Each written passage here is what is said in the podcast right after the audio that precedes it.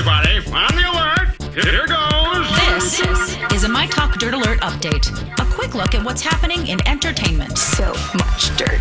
on My Talk. My Talk. Well, this is gonna be juicy. I can't imagine anybody not having something to watch on Netflix or another streaming service. But if you're looking for something to watch, the Jake Gyllenhaal film that is top on Netflix is called The Guilty, and it is the top film right now in all of Netflix. In the film, he's a 911 operator working feverishly to save someone, but then strange things happen. Other films on the list are classic comedies like Step Brothers and Grown Ups.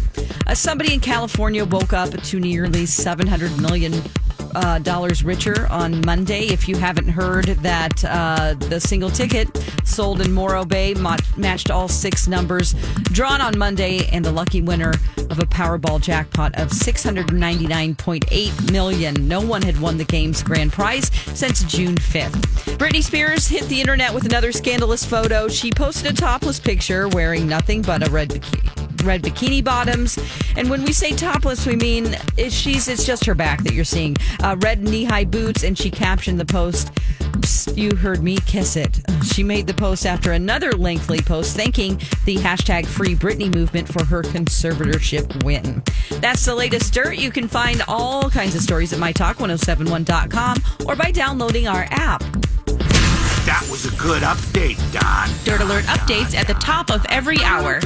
Plus, get extended Dirt Alerts at 820, 1220, and 520. Meet me back here in an hour.